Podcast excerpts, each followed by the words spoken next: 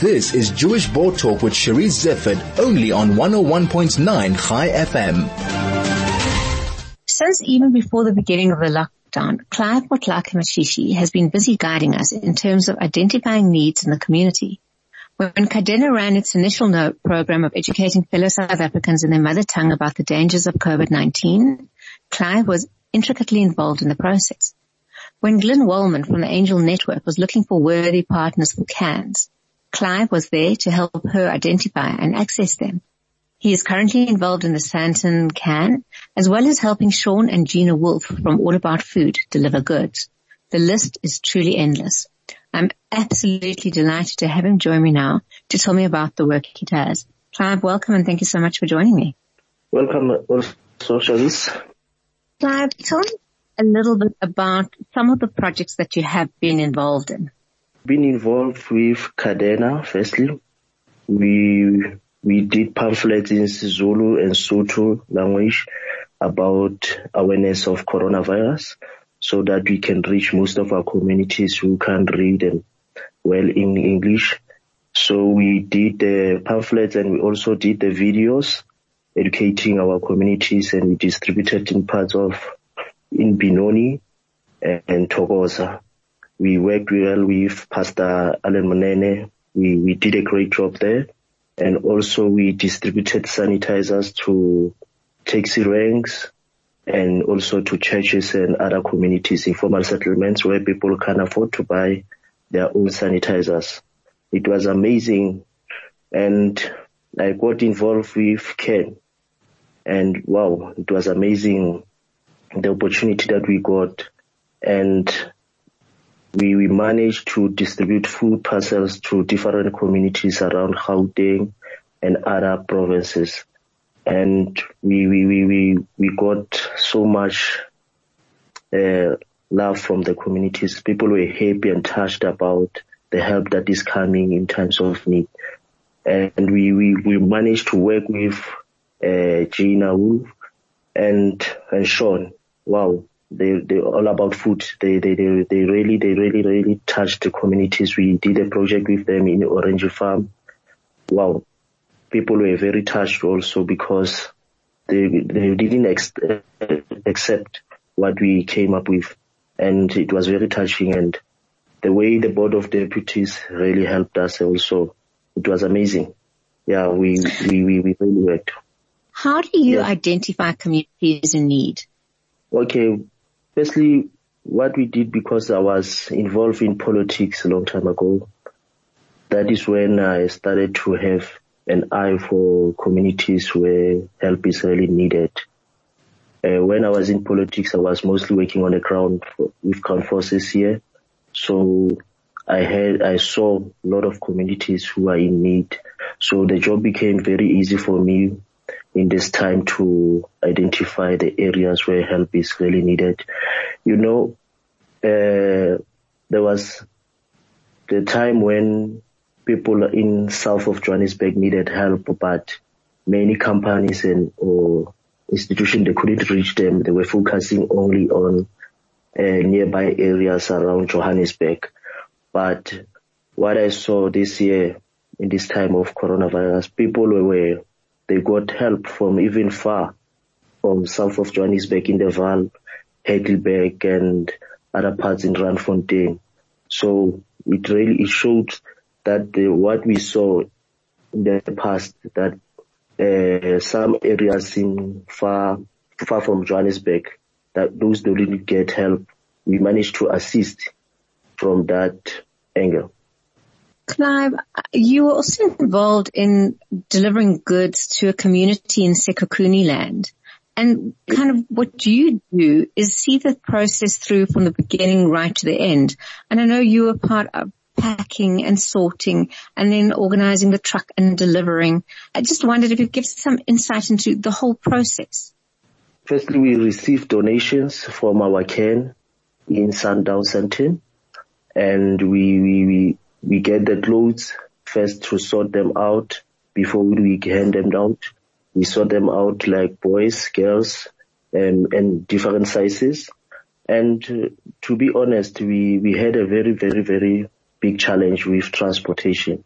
to get things moving, to get things collected. And we, we were blessed to, to get assistance from uh, African Spice Company to help us move things all around here from the collection point to the destination where things are going to be handed out. And the process was, was very, very hectic because you can't work with many people and we need to keep social distancing and everything. And, but we managed to, to work smart and safe. We managed to pack everything from the start and to the point, to the ending point and handing them out to the communities. And it was amazing. People were very, very happy to receive that kind of help and assistance. And the king is very happy for the King Sekhukhune Thulare. He's very happy for the assistance that he saw. He just, he was surprised because he said he only received 100 packs of food parcels last time when he, they gave him, but the donation that were coming from the Kent tribe, it was amazing for him to assist this community. You keep finding projects to support. I, I remember the last time we spoke, you'd found an orphanage in which all the kids were sharing one bed. Uh, and then you contacted the Angel Network and found beds. How many projects, I mean, what is it like in informal settlements at the moment? The situation in the formal settlements at the moment is very, very bad because some people in the communities, they are, they are not working. Their ends meet is recycling and others they are begging on the streets.